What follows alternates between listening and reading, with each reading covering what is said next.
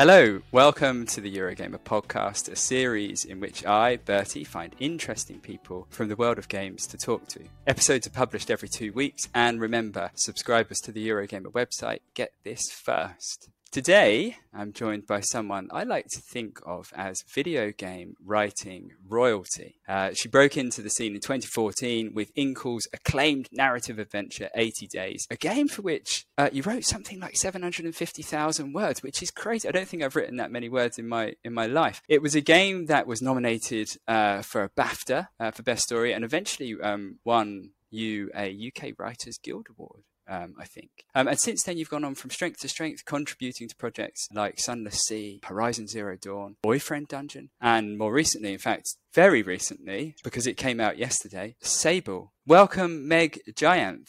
Did I pronounce your surname correctly? Uh, yeah, I think, you know, so these days I go by Meghna, if that's okay. Meghna, that yeah. is a okay. I was going to say that, but I thought, well, maybe I should go with. No, Meg. no, it's all it's all good. Meghna. Okay. Yeah. It's a real pleasure um, to have you here. And I hope my introduction was okay and I didn't attribute games that you haven't touched or something like that. no, it's entirely accurate, though I'm not I'm yes. not sure about royalty.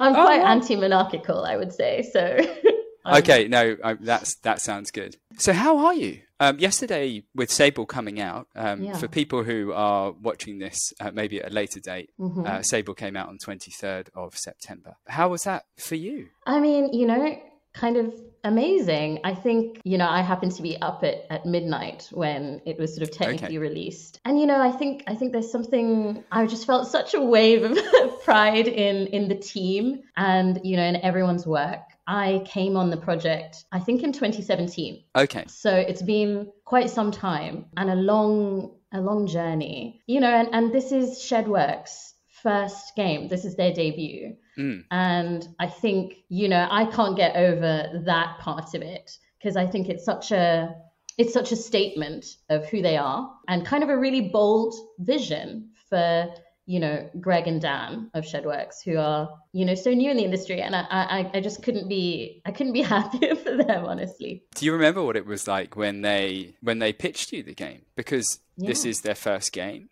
Mm-hmm. And I don't know, they presumably came out of nowhere. Yeah, I think, you know, so I think we had a meeting somewhere in North London, probably, and it was Greg and Dan, and you know, they just they told me about this this incredible world uh, that they'd they'd thought up. They they already had you know I think a sixty page document with all of these biomes and world building and and kind of you know beautiful monument. You know Greg Kythreotis is a an architect and, and from that background, so there's this beautiful kind of visual imagination and and architectural imagination in the game. And I always love working with people who can bring something outside of the games industry as well. I think you know that's that's okay. such an interesting kind of skill set and a different perspective to have. And you know, the the graphics, um, this sort of Moebius like art style, very really, striking. It's so it's so striking. You know, I've, I've seen nothing else like it in games. And I think what was so exciting to me was that they, you know, obviously, I think Breath of the Wild came up as a as a kind of comparison. Terrifying to hear, especially from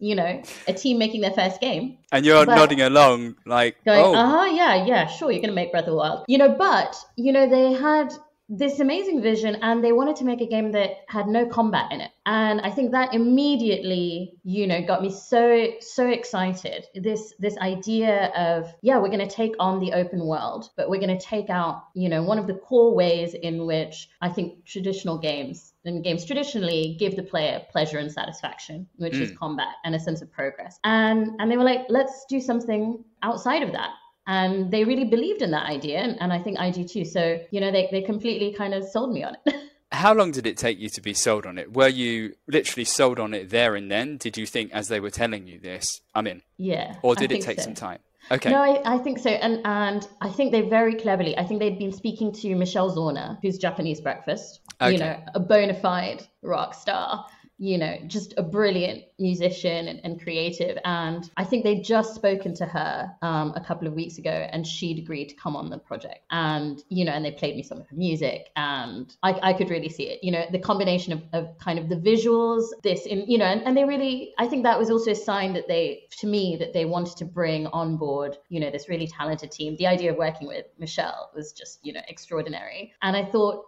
you know the visuals in combination with the music. And yeah i think i, I almost kind of felt like that is in itself something extraordinary. And if we mm. can build on that you know how amazing would that be? Where do you begin with a project like that? So they've told you what the game is and presumably they've given you a 60 page uh, something or other or brief. How do you what happens next for you? Do you have to kind of switch your mind frame into a different gear. I don't know. How do you prepare yourself to make, to create conjure a kind of fiction in a game? Oh, okay. So I think before I get into that question, I should probably really make clear my role on the project as well. You know, right. I, I think so. I did world building and narrative design, but okay. um, Kim and David from Sweet Baby came in, and so they did all of the the content and the writing. And right. so I really want to make sure to kind of big up uh, Kim Belair and David's contrib- you know, their their their role in this, and, and okay. all of the words that you see in the game uh, are theirs, and and it, they're fabulous. And, you know, they're so charming and, and kind of um, bring so much. They, they are irresistible almost. Mm. So much. Yeah.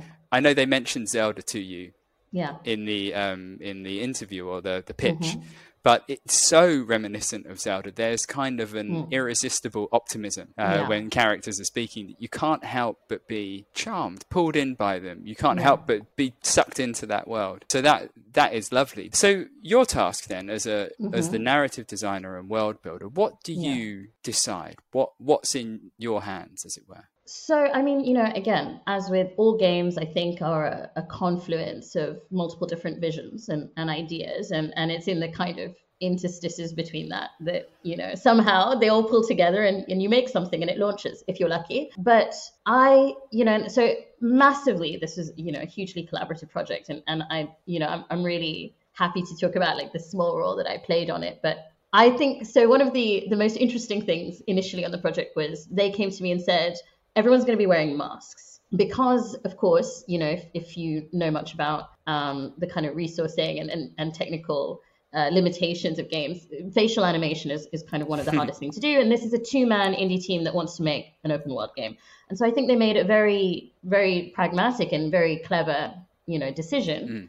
that everyone would be wearing masks. And I, I can't quite remember how developed this idea of the gliding was before I came on board. But I think that was our first, you know, I think that was really m- my first steps into the project was why is everyone masked? Can we create a society in which that makes sense? And I think for me, it was really important that the protagonist and Sable was not doing this completely unique thing you know i think i think for me one of the one of the tropes that i really like to upend is this idea of the hero and the singular okay. chosen one and so in Sable, the gliding is a journey that everyone goes on. And yes, it does confer specific powers and, and abilities, like the ability to swap your mask, because everyone else has chosen their mask and, and kind of has to inhabit it and reside within it. But on the gliding, it's this kind of playful, exploratory time. But I think it was really important for me that um, to kind of infuse that idea of the gliding is a well known thing.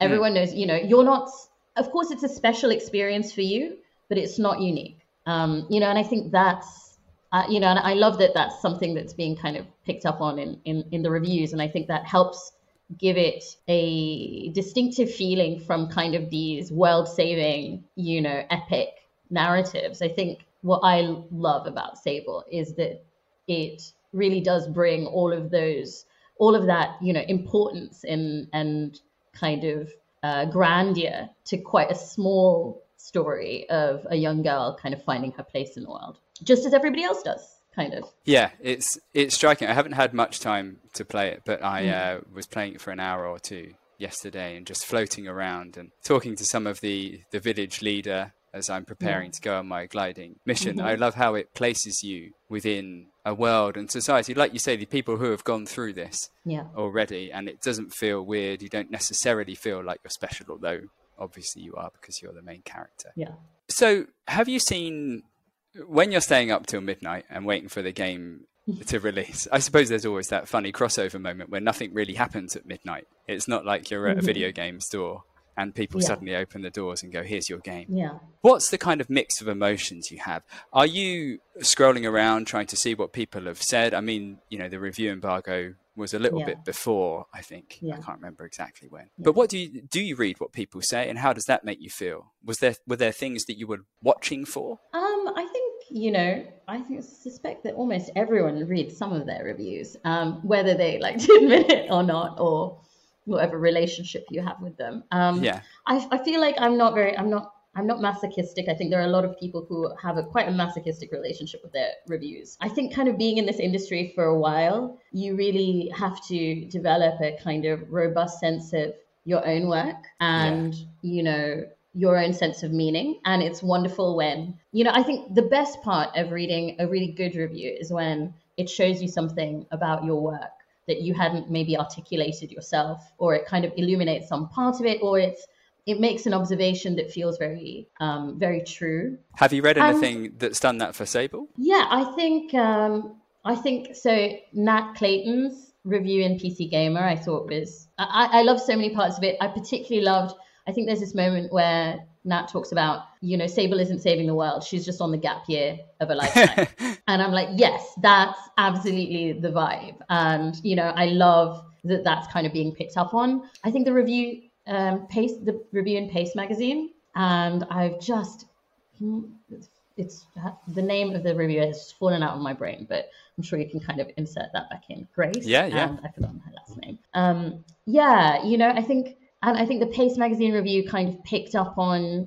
I think you know as well. It's it's really pleasurable as a creator when a review. It's Grace Benfell, just for for reference. Yeah, thank you. I think it's it's wonderful when a review demonstrates that it's kind of read your work sensitively and really engaged with it. And in, in and I think even if it has criticisms at that point, I think that can actually be that's still a great you know it's it's kind of a great honor to have someone really play your game and and and kind of approach your work and take it seriously you know i think it, i still find that extraordinarily kind of wonderful as an experience. And it's one that i feel really grateful for even for criticism as well when you know i feel like it's coming from a place of, of good faith. Um, the Paste magazine review i think was really wonderful because it kind of picked up on some of the other kind of fundamentals of, of, I guess, narrative design in the world that that I was really keen to kind of infuse into Sable, which is that yes, this is a world that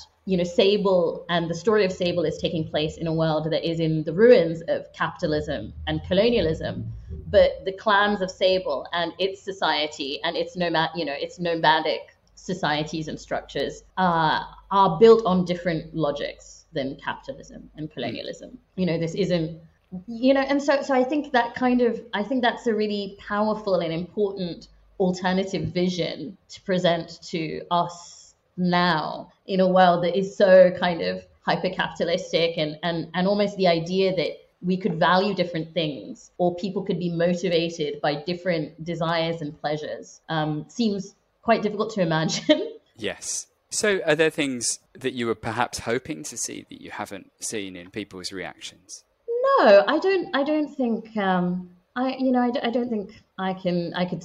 I could say anything like that. And, and as well, you know, it's so early as well. You know, of this course, is yeah. kind of day one reactions. Um, and I'm really curious to see kind of what people are saying about the game you know even in a few months time or six months or a year and uh, you know i realize you know the games industry is so much about the now and the moment and it's so easy for things to be forgotten but i think there's there's something really important about giving things enough time and space to have reflection upon them you know and, and, of course you know i think we all know the hot take can be really great and fun and relevant but you know a, a kind of a discourse or a, or a kind of critical landscape that is only hot takes is you know i think is kind of incomplete. So yeah. yeah. A bit empty. Yeah what do you do now with the memory of working on Sable? Is it almost like a, a quest journal in your head where it's a completed quest and it kind of falls off the bottom of the page now and you move on? Or does it kind of stay alive? How does that work? You know, I think as,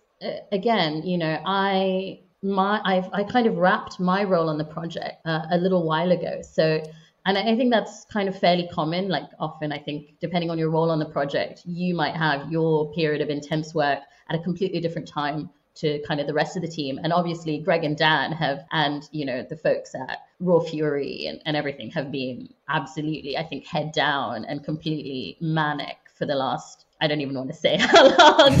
you know, I pr- probably since they began the game. Um, but whereas for me, I've, you know, I've had a lot of time of of kind of reflection. And, and so for me now, there's almost a process of, you know, I'm really looking forward to to kind of playing it in this in this kind of final beautiful version and and almost experiencing it a little from from the outside which is a great you know opportunity i think and and one that can really only happen because someone else wrote the words because you know 80 days is still such a i think it took me about four years to kind of play it and be like i've read oh, this you know it's it's actually not bad as opposed to oh my god why is there a semicolon there and you know, hmm, I think I this, I lingered at this point a little bit too long. Um, you know, so I think being able to actually enjoy it as um as a piece of work, I think, is what I'm looking forward to about Sable. Is that something that happens with all your work? If you write the words, is it you just can't look at it for a while? Yeah, I think it's you know, uh, yeah, I think.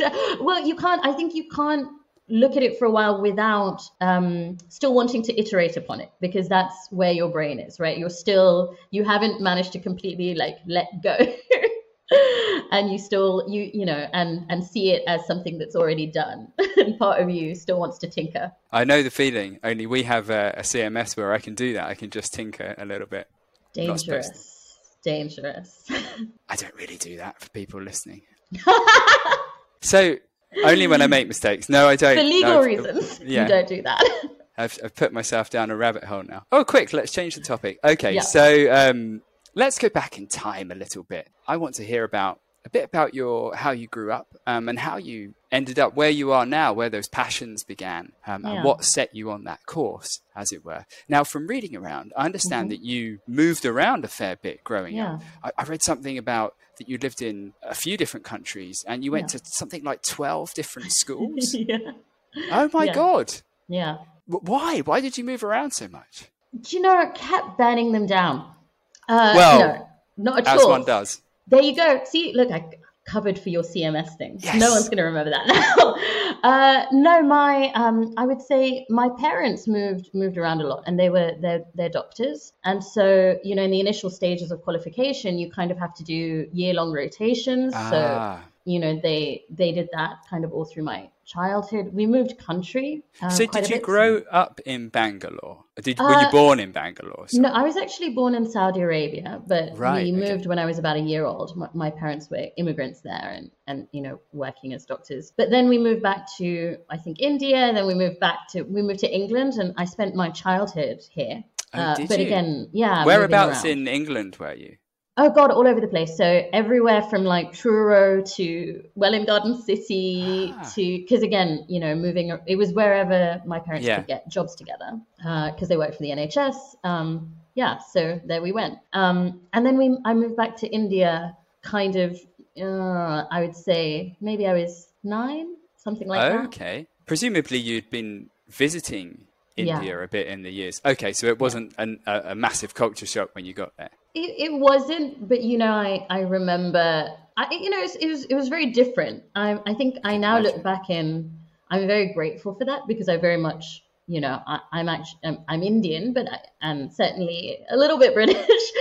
um, but I I kind of see myself as as really part of both cultures. Yeah, of course. Which which I think is really nice. You know, that I I kind of had that you know t- adolescence and teenagerhood in in India, which is almost kind of a another really important period that shapes you. Um, yeah, and then so I moved back to the UK for university. Yes, and I've been here since. And so, as you were growing up, hmm. I read somewhere that you used to play uh, video games with your father. Were yeah, were video games, as far as you can remember, always a thing in your life, or do you remember the moment they yeah. came in? Um, you know, probably the first time we played a game must have been when I I think my dad got like an old DOS machine from one okay. of his friends, you know, one of those ones where you had to put in like 17 different floppies in various orders and and I think I must have been something like six maybe and of course i got completely obsessed with it and was the only person who could like boot it up in the house i think they had some very basic kind of dos games on on there and I, do you remember I, any of them do you know i i feel like i could I think there's probably a narrow range. So if you showed me like screenshots of them, my brain would probably go right that one. But I wish um... I had some screenshots now to show you. if I had one of like Granny's garden, I bet it was like right. You know, but but I think that was my probably my first real real experience. I mean, you know, things like even Minesweeper, stuff like that. If I really think about it, or like Snake and all of these things. You know, very basic, but um yeah, and I think from there onwards, we got a. I think the next thing was getting a console, like the Super Nintendo is the one that I really remember and, and was a big part of my childhood. Do you remember any particular games on Super Nintendo that really mm. captivated you, that really spoke to you, grabbed you? Do you know um, Parodius, funnily enough? Okay. Like, I don't know if you've ever played that, but it, I, I, I have this distinct memory of one of the levels, which is this gigantic belly dancing woman. And you don't really see her face for most of it. And she's kind of, you, you kind of have to learn the rhythm of her stamping her foot to kind of make it through. And yeah, I don't know. I mean, I'm not sure it was like a, a like a, a, a bisexual awakening for me. I think that may have been a little bit later. But like, if I look back, I'm like, that did make a bit of an impression. Yeah uh, you know, and the colors and and you know, I think it was a bit like nothing else. I mean, obviously, I played all of the you know Mario. It was Street Fighter was the big social one for me. I think it was Street Fighter Two Turbo, and that was the one that was just easy to play with your friends and you know. Did Chun-Li. you have a favorite character? Chun Li, obviously. You know, like I was probably a seven-year-old girl, so yeah. Who doesn't love Chun Li? and Blanka, that was my second favorite. Okay you know, the electrocution, that was pretty bad. Because you could hammer the button like this. Yeah, exactly. Right. It didn't require a lot of a lot of um, skill. And I think, you know, that was one of the things for me. Skill was never a huge part of it. I was never very good at any of these games. Yeah. And that wasn't a big deal. It was really more about like a, a social experience, really. And I read that um, I think when you did eventually move uh, to India, hmm. a lots of your friends around you didn't have consoles because yeah. they were quite they expensive. Just weren't available there, there. Uh, or not available. Yeah, and so that was yeah, you know, quite a big thing. So your friends would, like you say, yeah. around Street Fighter, would gather around yeah. you and, and and come and play. Yeah, you know, which was just such a joy. So I guess I always had that that link between you know games as this kind of social experience, also the idea that they were gendered, I think, really did, didn't really occur to me. I mean, but at the same time, I should say I was very separate from, you know, I didn't read any of the gaming magazines or, mm. uh, you know, newspaper, you know, all of that stuff. It was a very, and I probably didn't talk about it at school either, you know, come to think of it. But so I, I think I, I sometimes when I meet people in the industry now, like who have had, and particularly I think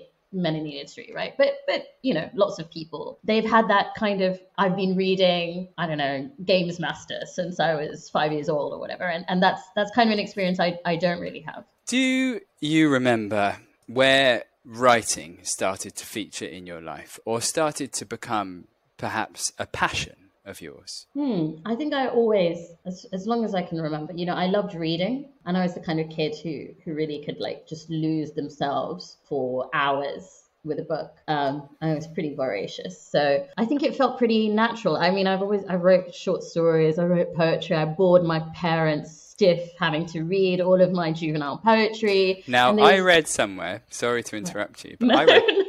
I read oh, somewhere that you wrote some Harry Potter fan fiction. Yeah, no, God, I can't believe I actually. Yeah, no, I did, and I think it's not anything that's too embarrassing these days. I think you know. What actually... did you write? I have to ask. What was the story that you wrote, or stories? Oh, I wrote, I wrote plenty, but I really wasn't interested in like shipping, and I, I was, I was like one of those probably a really annoying person in the Harry Potter fandom, but I wrote like non-romantic stories that were all about world building. Okay. And for me, I think you know there were lots of people I think like me in fandom, people who kind of read the books and almost kind of had a critique of the world Okay. um, or, or f- a feeling of you know there's some pieces missing in this this story that we're being given and What did you think was missing? fill in those gaps well a i thought the stories were very much from like i thought harry's very gryffindor perspective I wasn't entirely sure about it. It kind of, you know, I, I'm pretty sure, like, and the, the magical world as it stands, is, you know, a deeply kind of human supremacist place. I Mm. think a lot of, you know, her, I mean, you know, God, it's, I, I almost, this almost feels like a big time throwback because I haven't really thought about Harry Potter in a long time, especially because of, you know, J.K. Yeah. Rowling, unfortunately, you know, ousting herself as a massive transphobe. Uh huh. so, you know, I think the books just seem, you know, I, but you know, I guess there was, a, I think there's a lot of regressive thinking in the books. You know, like um, uh, Harry's position as a chosen one, as kind of extraordinarily special. You know, yes, he's orphaned and he's in this cupboard under the stairs, and but you know, Dudley, his cousin, is is fat and his fatness is also somehow presented as part of Mm. his kind of evil and harry also then becomes fabulously wealthy and you know so there's a lot of yeah It sounds can, like within that though, there's there's a sort of sense of I don't know, I might have got this wrong, but a Hmm. kind of sense of justice within you, and that if someone you know hasn't said something right or you disagree with something, you feel the urge to speak about that, which is a wonderful trait and and something you know that we'll come on to later and Mm-hmm. uh, other subjects as well. Do, is that fair? I get, yeah I, I think that i think that's that's probably that's probably fair to say i don't know if i'd thought about my fanfic writing in that context but i guess in some ways you know thinking i i think you know thinking deeply about the consequences of the way in which people are portrayed or, or spoken about or kind of systems and structures act i think probably yeah it's a long-standing you know So your writing build, builds as a passion um, until, as you say, Mm-hmm. you eventually came to the UK to university. Yeah um, to Oxford, very prestigious. Um, Oh, you're obviously good at what you do. Did you know? Did you know then you wanted to be a writer, or was it just something that you were still very interested in? Um, I think I always imagined myself at some point becoming a writer. I think it was the the question was whether, you know, I, I think I imagined having some kind of other career first, and then I would either like write in my special. But I, I think when I if I had a fantasy of being, you know, in my forties or fifties, I was like probably, you know, writing novels in a garret somewhere. you know. That's a nice fantasy. So what was. O- what was Oxford like? Um, I personally, you know, I I I love my time there, but I I think I would say that with a great sense of caveat and uh, you know and and an acknowledgement of I think you know it is it is a kind of it is a, the locus of a huge amount of like particularly British like elitism and and and kind of you know intellectual elitism and supremacy and and you know I did meet some people who are definitely we're definitely in training to be masters of the universe. you know, absolutely. Um, Skeletor, do you mean? Or Boris Johnson. You know, that's the sort of person you meet there, and um, you know, and there's there's a great deal of of I think you know wealth, entitlement. Uh, you know, there, there's.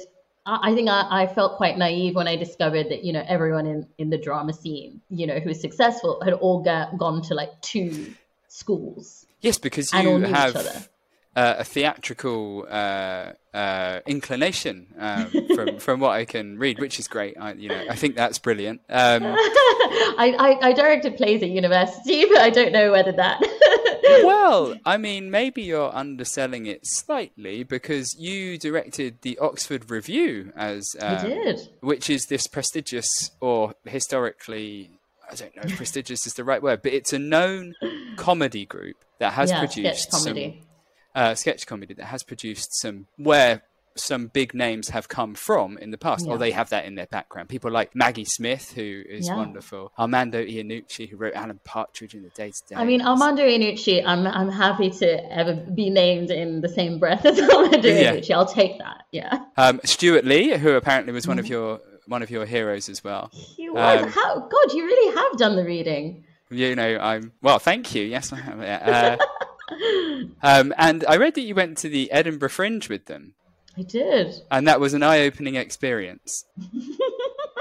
what did I say about it? Apparently, some of them um, weren't too hot on cleaning up their own mess. Oh no! Do you know I'm going to get in so much trouble for talking about this again because I actually ended up reconnecting with a friend of mine after I told a story about an onion in uh, in that interview with Sam Horty, and he texted me to be like, "Hi, yeah, I do remember that. How are you?" And um, yeah, so I'm I'm deeply aware that they're probably on the lookout for me spilling all these secrets. They're all like, you know, grown ups now who are completely confident and and competent. I mean, if I think back to how I was when I was 18, 19, you know. Yeah. God. It's the, it's the same thing, uh, pretty much. I know. And if, if really not being able to clean up after yourself is the, the most yeah. irresp- is the, you know is the most irresponsible thing that you did at that age, I think you're doing pretty well.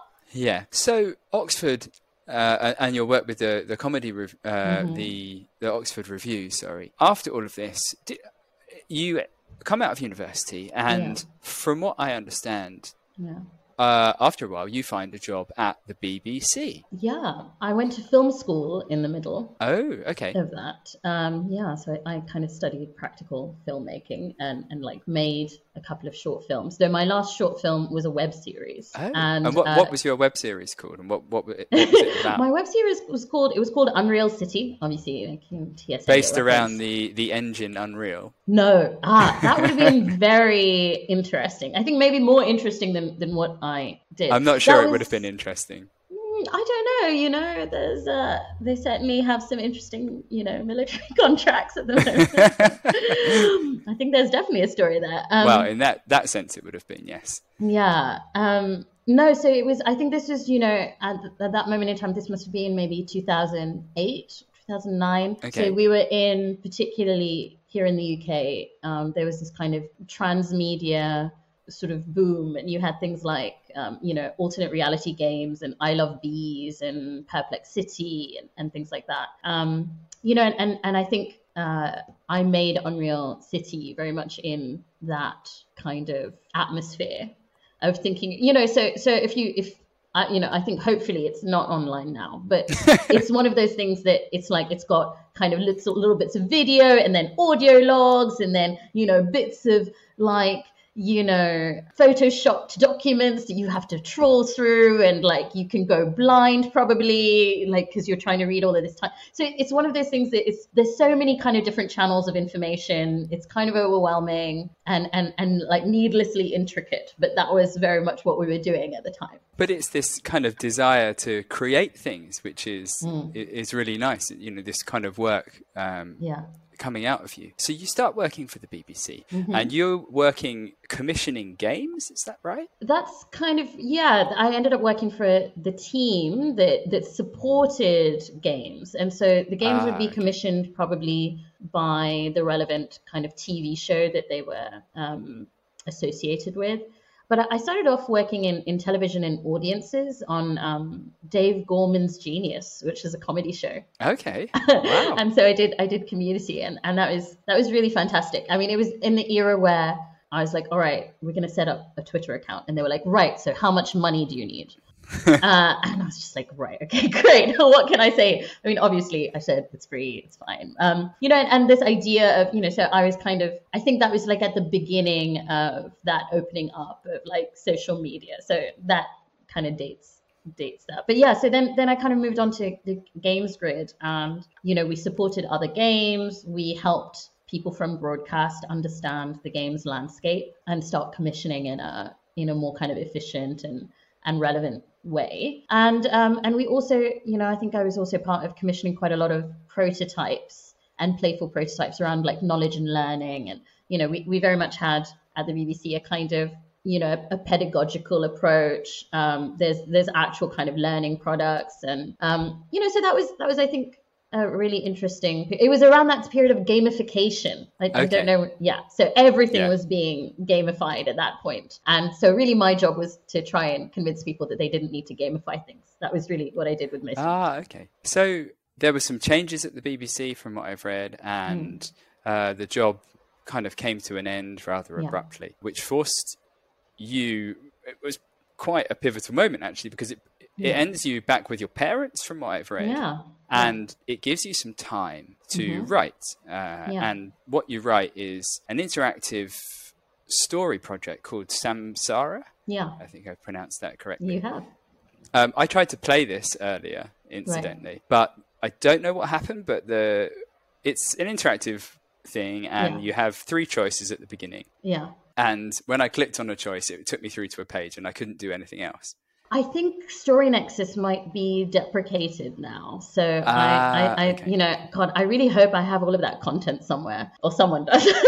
um, but yeah, uh, I think it's. I don't think it's playable anymore because I think Failbetter has kind of scaled down that part of their operation. That would make sense. But Samsara, Hmm. can you explain to me what Samsara was? It would, it would be better in your words.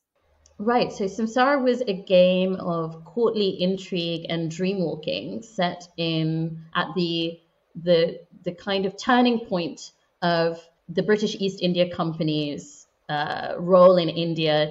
You know, going from uh, you know as a as a kind of exploitative corporation to the British Raj with a much more kind of imperial focus. So uh, historians generally locate that around 1757, which is the year of the, the Battle of Palashir or the Battle of Plassey, um, where Robert Clive defeats the forces of the Nawab of Bengal, who is at the time one of the last few independent rulers of India who had not become a vassal of the British East India Company. So, you know, it's, it's this kind of very rich and redolent historical moment. And it's a game where I got to, I think, you know, I, I would say begin some of the some of the same approach that I think you know you can see in 80 days, which is um, a historical game that is deeply researched and very kind of sensitive to the to the history and and, and particularly focused around maybe untold stories and, and voices from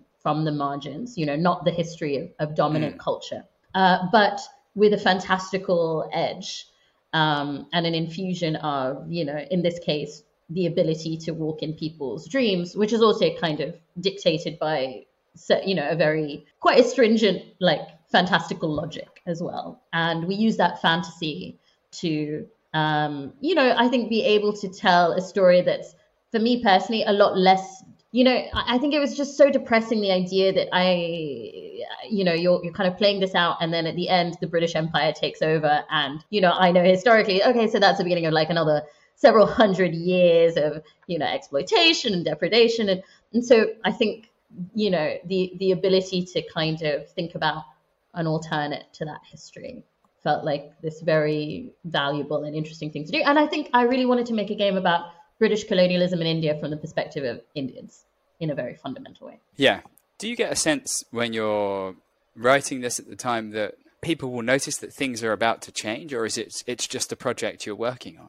No, I think I, I really I really just wrote it for myself and um, you know, Failbetter at the time were running this competition. So if you kind of made a game in, in the StoryNexus system, uh, you that you know you'd be entered into a competition where you'd be judged by Mike Laidlaw and Susan Arendt. And you know, Mike and, and Susan just, you know, fantastic people. I was a huge fan of BioWare and Dragon Age. So for me That's I, the you know, correct answer. I'm a big Right. Dragon Age fan as well. So. absolutely i mean you know got to say like i'm a, I'm a big mass effect fan as well um you know but uh, i think for me it was just the idea of all right like you know it's the idea that mike and susan would be reading my work felt like okay that's that's a, a good motivation to kind of get this done And they loved it. They did yeah So did you win that competition? they did yeah You did. And this also, this is the stepping stone that gets you noticed by uh, Jon Ingold and Joseph Humfrey um, Yeah. at Inkle. yeah Um, and what leads to them, I think, pitching you an idea to turn Jules Jules Verne's novel, the idea set out Yeah. in Jules Verne's novel, uh, into a game. yeah How does that come about? What? How do you remember them coming up to talk to you? And what did you think when they talked to you? What was their pitch? So I, I have to say, I already knew Jon and Joe, and Jon, I was familiar with Jon's work. So you know, my uh, more than even video games, I think my real background was in interactive fiction, and Okay. I, you know, that's that's kind of a small, really thriving community. Um, producing so much kind of interesting work over the, you know, over that period of time and, and even today, obviously. But I'd loved Jon's um, Parser game called All Roads. I mean, amongst all of his other work, it's all great. Uh, yeah, and so I think we we kind of ended up talking about that, and and I was really interested in what Inkle were doing. You know, particularly, I think it was such an interesting period for text games, and and IF was breaking out of a completely hobbyist space, and there was also like more and more room for commercial interactive fiction, which I thought was, you know, uh, incredibly exciting. And, and, obviously, as a writer who likes to write prose, um, you know, those are those are spaces that that that I really love. So yeah, I think it was after some Samsara, Jon sent me an email and, and kind of said, oh, you know, we we ch- chatted a little, and he was like, oh, I, I you know, I think some of the design choices you've made here are quite interesting. And, and I think sorcery had come out, and I wrote I wrote Jon and Joe like an email about the the combat system, and I was like, oh my god, like what did you do here? This is completely bonkers. Um, you know, it, it's it's beautiful, but like I could see the kind of you know the procedural design behind it, and I was just like, this is this must have ta- this must have taken so long, and I think that's very characteristic of Inkle's work and, and and Jon's approach. You know, he's he's really happy to solve a hard problem uh, and do it in a way that is, I you know, I think would seem like way too much work for anybody else, but he's he's absolutely kind of you know willing to do that and you know that's that's why what he does is great. Um, yeah, and I think I, I think I think that was around when they sent, then said, you know, okay, um, let's meet up and we've got something to pitch you. And I think it was largely because you know Samsara was so historically researched, and as excited as they were about 80 Days the game, and you know they had quite a lot of the fundamental structures of the game that they wanted to make. Jon hates doing historical research. you know, and I think in a very real way, that was really why they just thought, all right, like Meg clearly, Meghna doesn't mind it, so maybe there's some some symbiosis there. Because until then, um, you know, Inkle hadn't really worked with any writers outside. Yeah. Jon had written, done, you know, the writing for Inkle games, so it was a bit of a new experience for them as well. So when they pitched, presumably, were you familiar with the novel at this time at yeah. this point when they, yeah. so when they pitched this to you i'm sure uh, I, I, know that you're not thrilled with a lot of the themes and the things yeah. that are touched on in the book so when they go look we're making an 80 days game are you like you know know your audience guys come on why why you no because you know like i'm a huge fan of of jules verne you know i have a critique um but that I don't think you know a, a, critique is necessarily a barrier to enjoyment. I, you know, I, mm. I, hmm. think that's that's honestly that's how I enjoy things. Um, and I you know, and I think there's a lot in there's a lot to be said for. I think my initial response was okay, right? Let's that's interesting. What do would we need to do to make that story, which was written, you know, in the Victorian era, in, yeah. in you know, in the 18 in 1872? What we can't do the same things that Jules Verne is doing uh, because that was exciting in 1872. What is the you know 2014 version of that story? And I think you know John and Joe were very open to the idea of my take on it, and they had they also I think at that meeting presented this idea of okay we want to do this but steampunk because we want uh, more okay, than one so way. the steampunk comes from them. Yeah. Yes. Okay. Yeah, absolutely. You know, and fantastical inventions. Yeah, and then I think we had that meeting. I was intrigued, and then I think I went away for a few weeks, and I wrote a. Um, I, d- I did a writing test essentially, and I wrote Egypt to Yarlet and I think a balloon journey somewhere. I don't think they, I, I doubt they, they made it into the final game at all, but yeah, so I kind of, you know, and I invented, I think, uh, a, a, mechanical camel race. And I remember, I think I sent it to them and I was like, all right, okay, I can't just wait around for an answer. I've got to go take a walk or something. And then I think Jon or Joe emailed me and was like, mechanical camels. Yes, like we're in. Um, you know, and I think the kind of the rest is history really from there. I spoke to uh, Jon and Joseph recently. Uh, to talk about their their work and a bit like this actually yeah. And one of the things they talked about, they said making Heaven's Vault, they got it was a long project and they weren't they liked the game obviously and they liked the work they did, but I, am not sure if it was a process they wanted to necessarily go back to. Hmm. But when they were talking about the kind of process they wanted to go back to, yeah. 80 days and working with you was what they specifically said. So they really enjoyed that collaboration. Oh, I think I, it remains just an incredible collaboration. In some ways, I kind of feel like they really spoiled me for the rest of the industry because it was such a, you know, that was my first professional job in the industry. Um, and it was amazing that it had so much success, but, but kind of previous to then, it was such a joy collaborating with the both of them. And, you there, know, yeah. Was the writing shared? Yeah, so Jon, I think Jon did about a third of it. So I, you know, I think I I led on the the kind of world and the in, invention, but um, I think about six months in, I think I I wrote, I, you know, I I just did my own thing for about six months while while Jon was on other systems and, and kind of doing narrative design, and then Jon started writing content as well. But I think you know it's important to also say that the, the structure of of 80 days is very much something done in in collaboration like the writing is it had you know so responsive to the way in which you know the the day structure is organized and and, and all of the stuff that that kind of jon and joe brought to the team from their years like you know decade of experience making these kinds of games what did you think recently or when you eventually went back to play 80 days all of those those few years later, or four or five years later, or something. What did you think of it then? What What was your appreciation of your work of the game?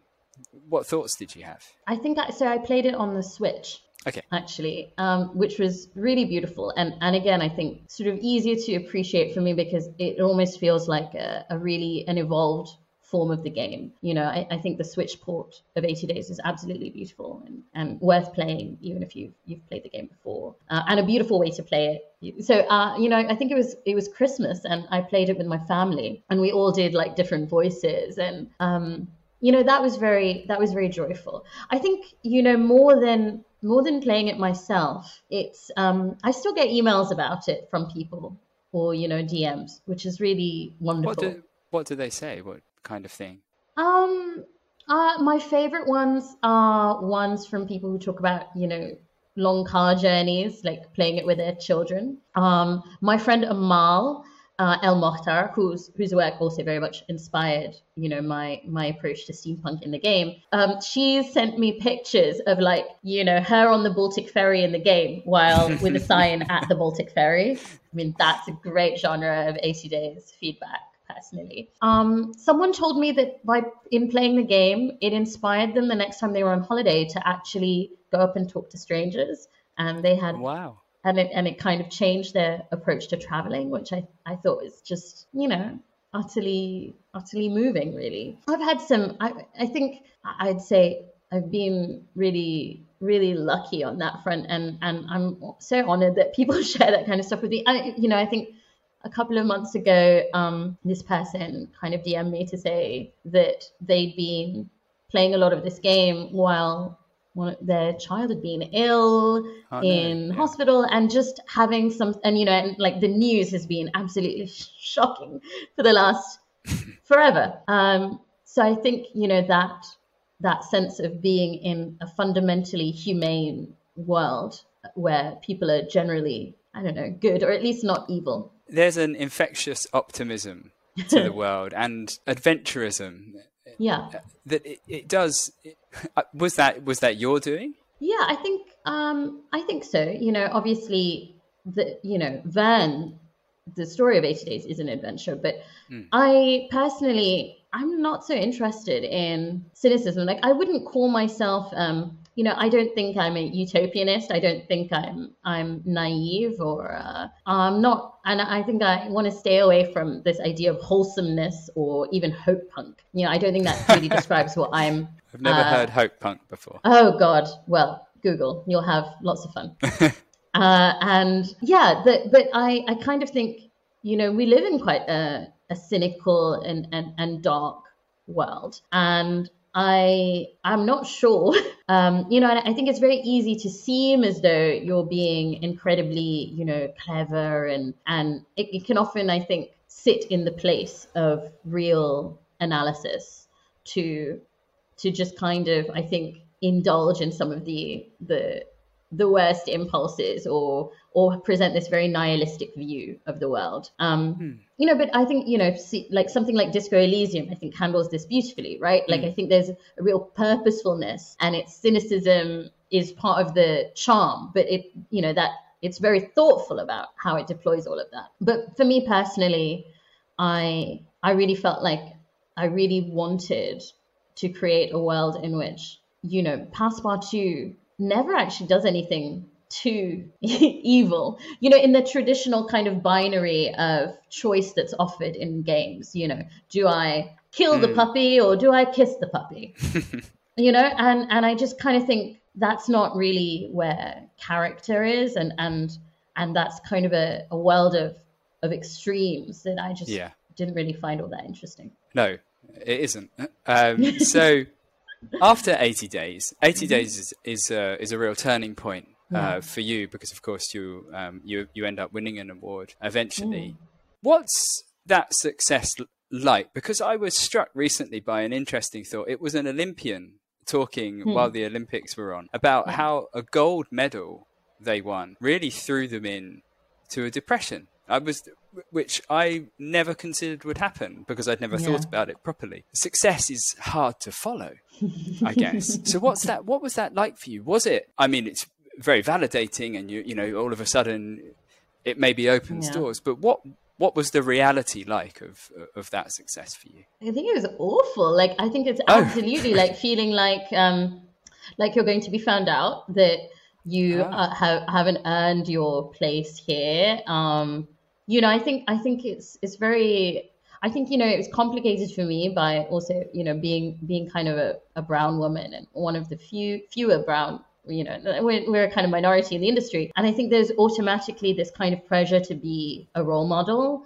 ah. and to have adv- advice for people or you know and and I was still kind of feeling my own way out in the industry and uh, you know I think that it was really quite hard to I think what was what's difficult about it is kind of having to get to this place in your head where you are not going to be disappointed if the next piece of work that you do doesn't isn't received in the same way. Because I think you know we got hugely lucky in the way that 80 days was was received. And you know it was it was very it was very praised it was very awarded it was very recognized. And all of that is is wonderful but that you know I don't, that doesn't always happen, even when you've actively done the work and fully deserve it and have produced something beautiful.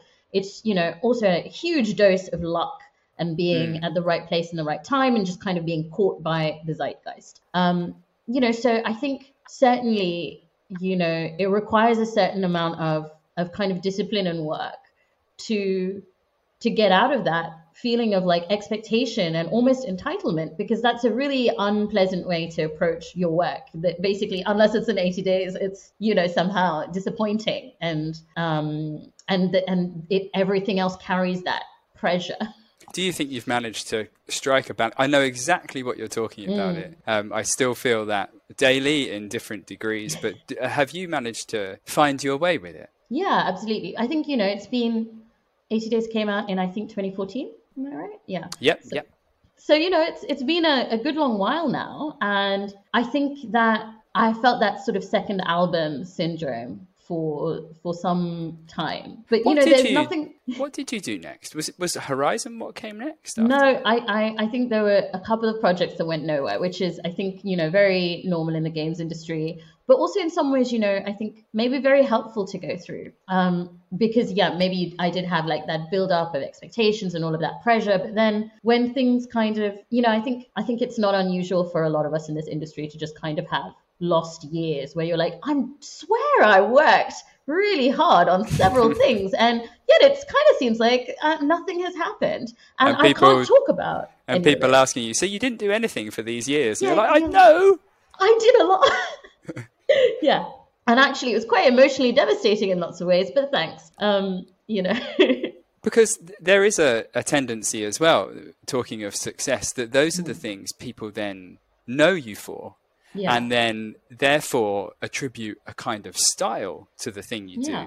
And therefore, if you're known for that thing, other people might then hire you to kind of do that kind of thing. Yeah. And you start to go down a track um, of this thing, and they don't know these other things that you've been making, which may have been, might have been very different uh, to the things you're making now. Do you ever feel like you, you're being boxed in? Do you know, I think I feel that much more in the context of, you know, my role kind of speaking in the industry or okay, you know talking good... about my work or yeah or as a you know doing any kind of advocacy or, or activism. And i think you know that i think there's a real pressure especially on on marginalized people coming into the industry where you do get invited to events because they are, do want to check a box. And there does mm. come a point where you really have to learn to say no because they need you more than you need them. But that's, you know, I think especially as a freelancer and someone new to the industry, you're just kind of you want to take every opportunity and you want to be kind of eager and game and and you know,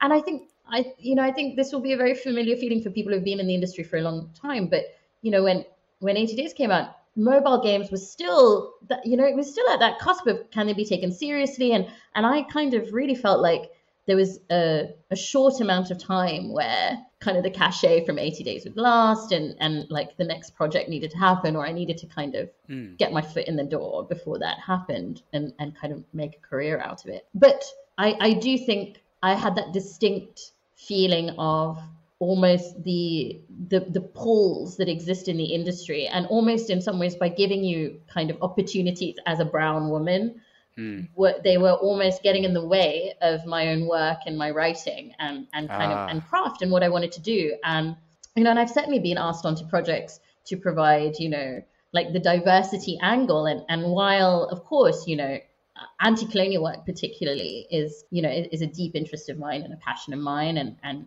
and, and a kind of approach I, I I'm interested in bringing to games. You know, there's there's a lot outside what I do that I, I almost feel like you know, it's a constant battle to be invited to places and to be able to, to find a space to kind of talk about the craft of what I do, as yeah. well as it in terms of diversity and inclusion. Because that that it's not a role, but that mm. position mm. um, you're in. I mean, it's not an accident because you knowingly, obviously, said things and you you um, sort of challenged the industry to change, particularly with the IGF uh, when you were hosting the IGF mm. and, and, and, the speech you gave then. But that kicked off a chain of events that sort of kept you in that position, I guess, kept you. Mm. What do you feel about that now? Do you like that responsibility? Do you? I don't know. I, um, it's mm. difficult to talk about, but how do you feel about it? I, I think you know. I think you've identified that moment. It was it was hosting the IGF Awards, and, and I think when I got asked to host, um, you know, I think it was a moment that I really sat down with myself and was like, all right, you know, all of this imposter syndrome, all of this this kind of insecurity or, or feeling as though you don't belong, like this has to end now because you've been given the, you know, this this enormous kind of, you know, platform and, and you know, institutional approval. If that was what you were seeking, you've gained it, and it's almost disrespectful to to kind of not occupy that role now. And I think for me, it was very to, to have that kind of visibility and platform, I think it was just hugely important to then subsequently kind of take up the responsibilities that, that came with it. And I don't think I could have really lived with myself if I, you know, so the, initially I wrote, I, I wrote a very, I wrote a different speech. Oh. But then, you know, the, the Christchurch um, attack happened the previous week. And um, you know, I was in I was in America at the time, you know, working with another company, and I just I kind of just I, I think being in America, it felt you know I don't know there was just something about you know obviously all of the debates around gun culture and and I, I think I just stayed up all night, and it was just a very disturbing kind of day, and I rewrote it. Um, you know, and, and uh, really credit to, to kind of GDC and, and, and, Simon and everyone on the team. They really didn't blink an eye when I, mm. you know, changed everything up at the at the last minute. Um, but kind of, I think subsequently to that, I really, I guess I felt a sense of a sense of responsibility and, and, and a kind of you know it almost it sounds very arrogant to say but i think a kind of a responsibility of kind of leadership whether you whether you sort it or not um you know and and and I think when you've been placed in a position of at least some some power, especially as a marginalized person, and when that perspective is so absent, really, in the corridors of power, um, mm. I did feel a kind of sense of a responsibility to to kind of you know speak up for things. Like I, I yeah. Do you still feel a responsibility now? Hmm. Yeah, I think I, I, I think of course I, I, I certainly do, but uh, you know, I'm also, I think that really balances with, um, you know, it's it's not an easy thing to say speak up publicly and name someone or support people who are doing so. Um, you know, there's there is a lot of you know all of the the personal emotional stuff having to share your your private life publicly and then the kind of backlash and you know these are these are all these are all kind of heavy heavy things yeah and you know and i think i have come to a real place of uh, needing to develop a way to to kind of protect myself and to not allow this sense of responsibility to almost kind of destroy you because i do think you know not to get too mm, dramatic about it, I guess. But we are living at the confluence of so many kind of, I think, systems and structures that are really built and designed to undermine you, to to make you work harder, to, to you know, to to um, take from you whatever you're willing to give and probably then some. And so unless you are kind of actively countering that um, and um, you know not allowing your own you know, I, I just think I think all of these structures take advantage of of all of the best parts of you at times. You know, a sense of responsibility, an ethic of hard work. You know, um, one, one's feeling of obligation to the team, which you know I think that also underlies crunch. I think all of these things, you know, the way labor is structured in our industry, it takes you know this really wonderful thing, passion that mm. most of us have and, and share, and and kind of almost perverts that into exploitation you know, and so I think I'm deeply aware of, of all of the ways in which all of these systems and structures act, and and uh, you know, I don't. I don't run. I'm so at the point of nearly using the word self care here, and I really want to use it in a very intentional way that isn't, um, I think, the denatured way that it, it kind of is used these days. But I, I really think it's quite important to have that that inner that separation and, and boundaries mm. as well. You're right. You're talking about it. There's some big things mm. that you've been through. Um, mm.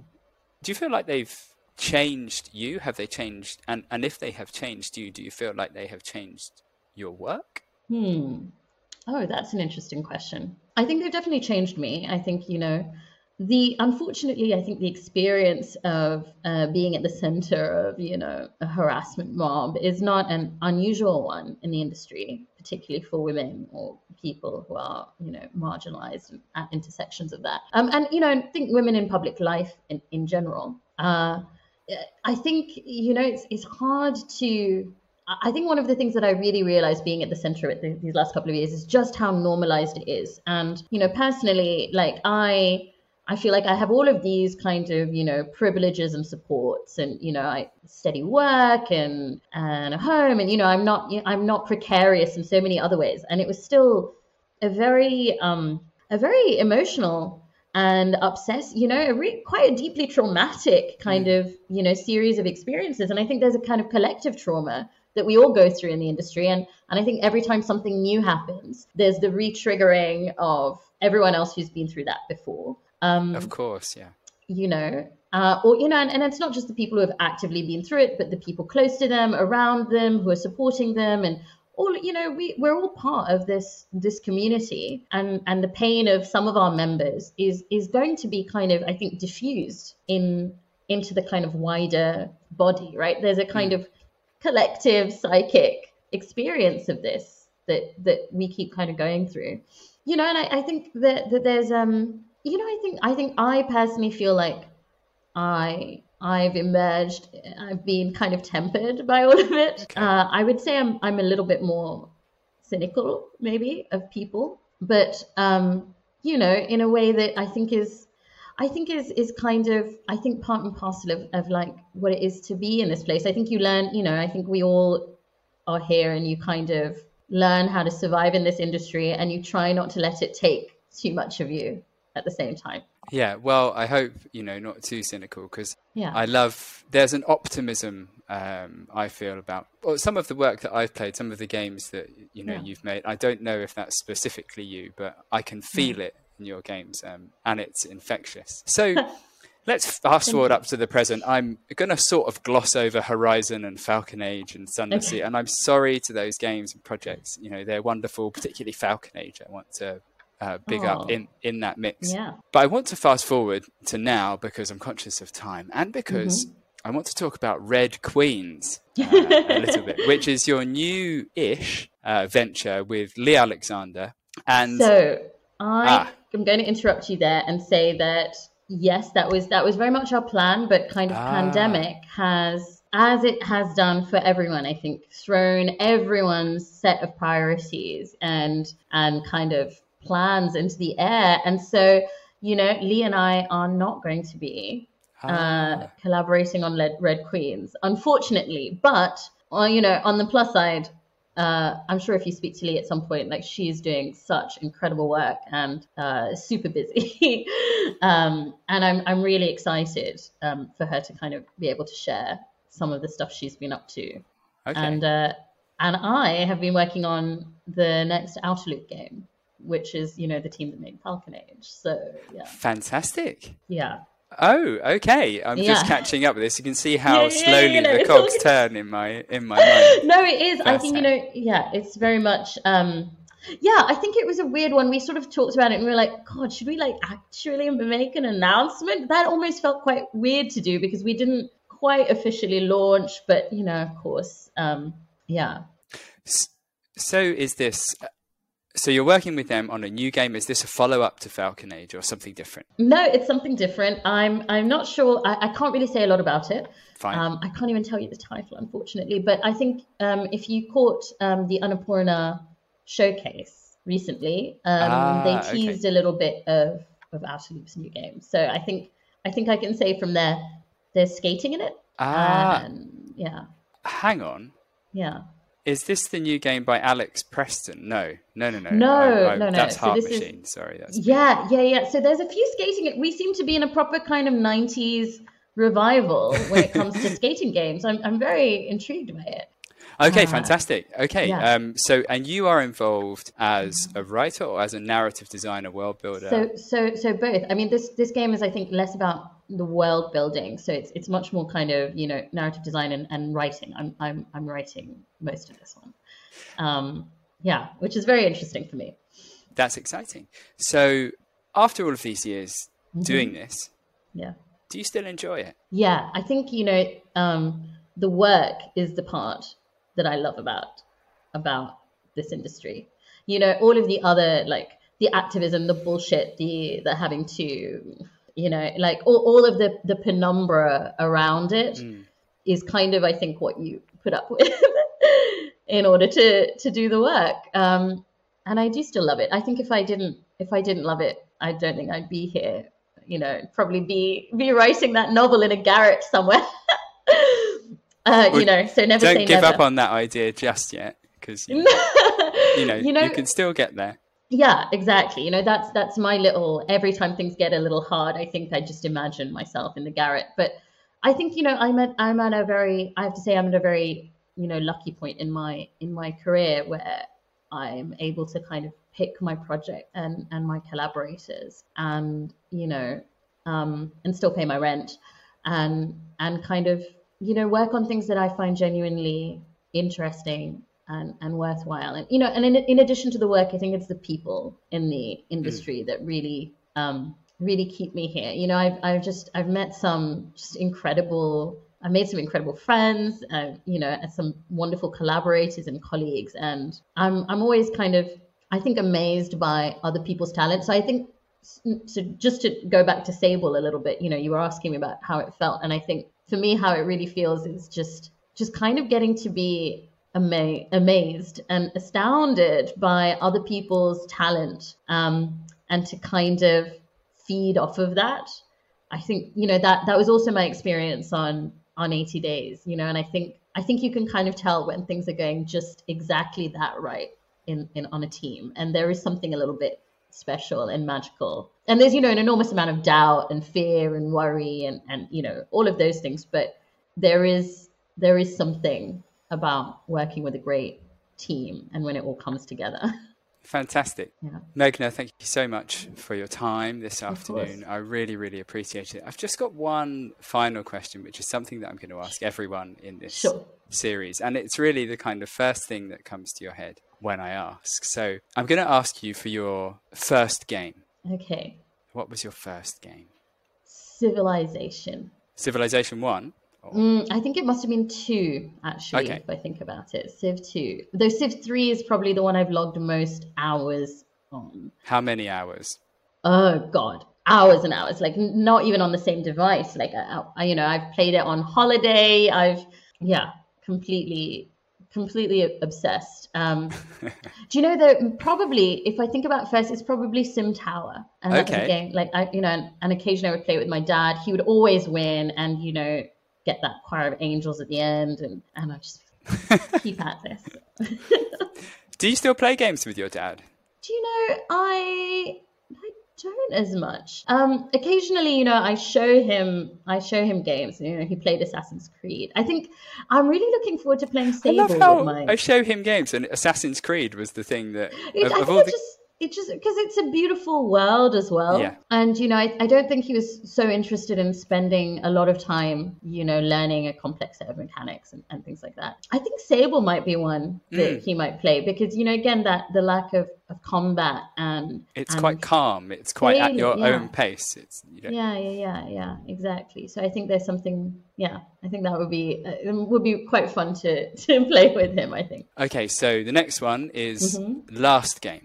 What was the last game you played? Oh, um, Fire Emblem Three Houses. Okay, I don't know if you played it, but I am a huge fan of that. All of that, you know, the, the turn-based strategy. is this the this the Switch one? The Switch one? Yeah. Yeah. Okay, I haven't played the Switch one. I played a, a DS one, 3DS one. I can't. yeah remember what that i think i think three houses is fantastic i think i've played a couple of them earlier and i think they've really kind of all of the mechanics are, are really quite nicely integrated um, there's this huge epic sprawling story you know it's all I you know, I, I think it's one of those ones. I occasionally get into a game where it's like, oh yeah, I'm only I'm only ten hours in, so I've just begun. You know that Yeah. kind of vibe. But um, yeah, absolutely got obsessed with it this summer. So that's fantastic. And the final question, hmm the biggie, Mhm. is best game, Best game. and that can mean whatever you want it to mean. Oh my gosh. Gosh. That is such an interesting one. You know. Huh. Best game. Gosh, is there such a thing? Um, if I think about something I just return to, you know, I think there are games for times and for kind of moments in in your life, Mm. you know, but I don't know that there's a singular one, but probably it's something like Civilization. It's one of those, you know, Okay. games like that that I probably just return to whenever I want to kind of lose myself in a world. Like a comfort But you know, it's blanket. Dragon Age 2. I'll be, I'll, Dragon just- Age 2, someone else who get- likes Dragon Age 2. Of course, you know, and, and it's funny that you say that because every time I talk about Dragon Age 2, everyone's like, oh, yeah, oh, I love that too. And I think it's just a persistent myth. Like someone somewhere has said, oh, Dragon Age 2 is shit. But no one actually thinks that. I think it suffers from, I think everyone who plays it can see that it was made in a rush. oh, the third act is, uh, you know, absolutely has its flaws. And, and I think that's, yeah. But there were some, but there were some great things in it. Uh, the best set of companions i think you know i have about 14 or 15 saves and i can usually tell where i am in the overall story just by the conversations that are that are happening. And there's just something just about like wandering through town with just a slightly different set of companions than you usually do and just hearing them chat away that is kind of yeah it just feels really special I'm so glad you said that. You've com- completely made my day. Uh. I also, I also love the time fast forwarding mechanic as well. I love, to me, RPGs are very much about choice and consequence in your actions on an area, and being able to see those fast forwarded by like ten years or however long the gaps. I thought was a great idea. Absolutely. And I think I remember I think maybe this is my first talk that I gave at, at GDC, which is which was about you know decentering protagonists and and and kind of you know giving power and agency to non-player characters. And I think Dragon Age 2 does that in such a an interesting way. You know, like Isabela's betrayal isn't dictated by you know how many gifts you give her or whether she likes you i mean yes maybe that that that impacts on whether she can rejoin the party but you know people uh, do things for their own reasons and you know anders as well you know the there's no way to kind of romance him into not blowing up the chantry mm. and and i love that that you as the protagonist are uh, left in the wreckage of other people's actions and and kind of have to you know the world acts upon you rather than it being this one way of I act upon the world. And I think that's a, that's quite it's a very interesting thing that that Dragon Age does that not a lot of other AAA games do. That is a very interesting place to leave it. Meghna, thank you so much for liking Dragon Age 2. No, You're you welcome, Bertie. Thank you so much for talking to me. Um, good luck with your new project. We thank will keep. Uh, I will keep keen eyes on that for sure. And thanks for all the work that you've done so far with the wonderful places you've taken us in games. And I'm Thank sure we'll continue to take us in, in games as well. I hope so. This has been such a pleasure. I really appreciate it. Thank you so much. Bye for now.